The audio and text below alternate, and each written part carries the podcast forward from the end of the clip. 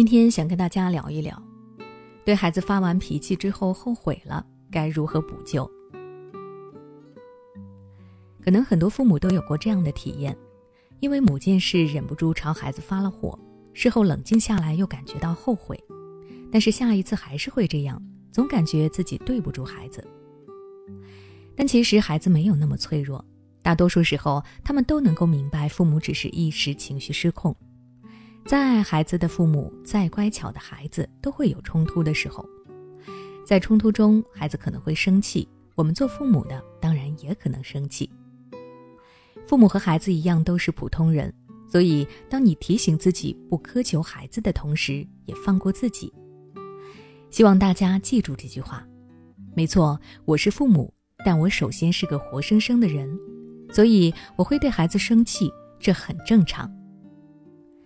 在你想通了这一点之后，你的情绪就会好很多，不会再对我对孩子发火这件事情耿耿于怀。那下面我们要做的是学习如何正确的发火。发火说到底是一种愤怒情绪的表达方式，它的打开模式一般是这样的：你怎么又把铅笔盒弄丢了？不知道赚钱不容易吗？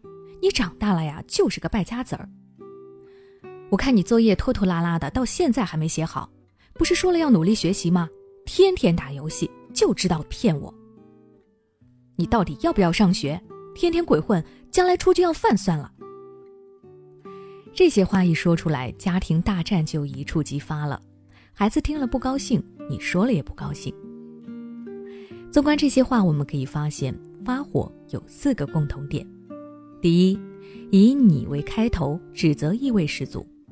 第二，绝对化的描述，以一件事情概括全部；第三，侮辱性的评价；第四，大多数都是反问句，讽刺意味十足。这样一分析，是不是发现我们习以为常的发火原来这么伤人？那我们如何正确发火呢？我给大家支几招。第一，换成我为开头。当你用你作为开头时，不管后面你说的什么话，感觉都是在指责对方，你成为了一个审判者。此时你的理性就会心安理得的沉睡，任由感性发泄。换成我为开头，理性就会被唤醒，毕竟后面说的话都是关于我的。更重要的是，情绪是自己的情绪，我们应该对自己负责，而不是让别人来负责。意识到这一点，我们的大脑才能够理智工作，不被情绪中枢所控制。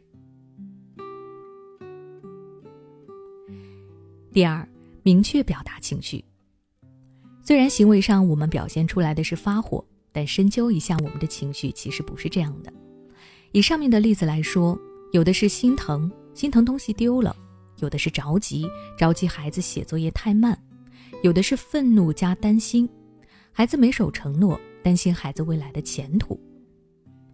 只有分清不同的情绪，我们才能够知道自己真正在意的是什么，要表达的是什么。第三，阐明引起情绪的具体行为或事件。只有说清楚我们的情绪从何而来，才有针对性，才有改变的可能。所以上面那些话可以改成：我心疼铅笔盒又丢了。我着急你作业做得太慢，我愤怒你不守承诺，我担心你不认真学习会影响你将来的前途。这样孩子才会知道问题真正出现在什么地方，愿意去听你说。第四，表达你的期待。认识到问题，下面就是要给孩子指明方向。你可以这样表达你的期待。我心疼你又丢了铅笔盒，这让我觉得你不爱惜东西。以后用完东西啊，要及时收拾好。我着急你做作业有点慢，这会影响到你其他的休息和娱乐的时间。下面我们来看看怎么提高做作业的效率。我愤怒你不守承诺，还担心你迷恋上了手机游戏。我们是不是要定个游戏时间？我着急，感觉你学习没有动力，这样下去，我担心你以后的前途。我们来谈谈你的学习问题吧。